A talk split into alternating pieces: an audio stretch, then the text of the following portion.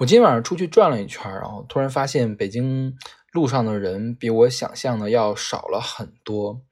那我刚来清河的那段时间呢，在清河中街还有八达岭高速辅路的路口旁边有几栋大厦，特别的红火。那现在其中有一栋已经被这个蓝色的铁板给围起来了，那个我估计是在整修或者是什么，就反正里面都空了嘛。当年那个大厦叫做翠微大厦。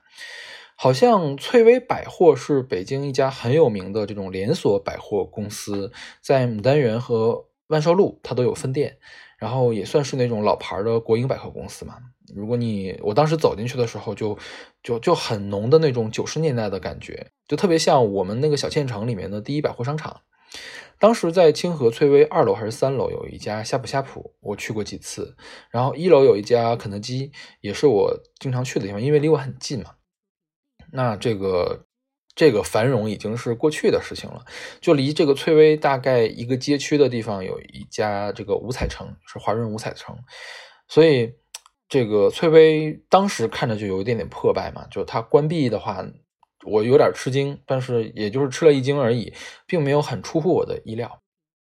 然后这个我住的这个清河，它已经在五环之外了，它离市中心很远，但是它这个五彩城呢？就有一个很有趣的称号，叫做离昌平最近的购物中心。我觉得这个称号算作表扬了，这个可见它的规模还是很大的。就昌平任何一家购物的地方都没有五彩城要好。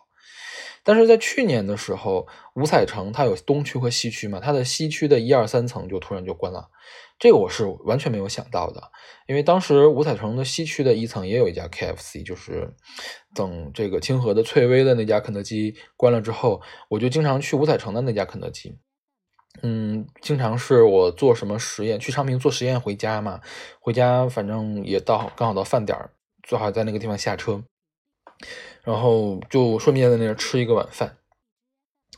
但是其实五彩城西区它对我来说最重要的一个意义是什么呢？是它有一个沃尔玛，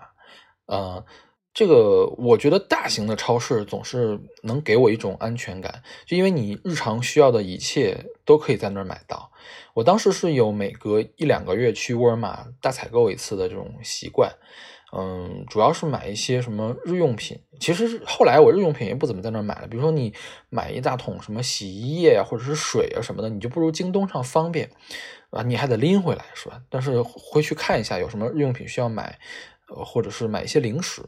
其实那儿的呃蔬菜和水果。不是很新鲜，它就不如我们门口的小超市好。但是它有一些很稀奇古怪的东西，嗯，比如说他们有那种性价比特别特别高的那个咸芝士蛋糕，还挺好吃的，其他地方不太常见的咸芝士肉松蛋糕。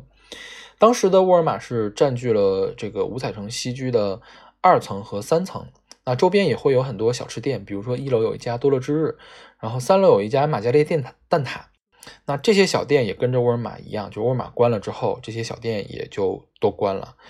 那家玛嘉烈蛋挞应该是我在北京吃到的比较好的葡式蛋挞了，它比肯德基的蛋挞要贵很多，但是它确实值这个价。当时我每次要去逛超市的话，都要带回来一盒，就一盒大概是六个吧，刚好分给我两个室友，每人吃，我们三个每人吃两个。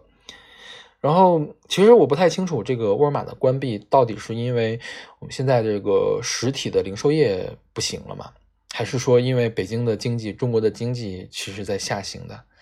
嗯，还是希望一切都好吧。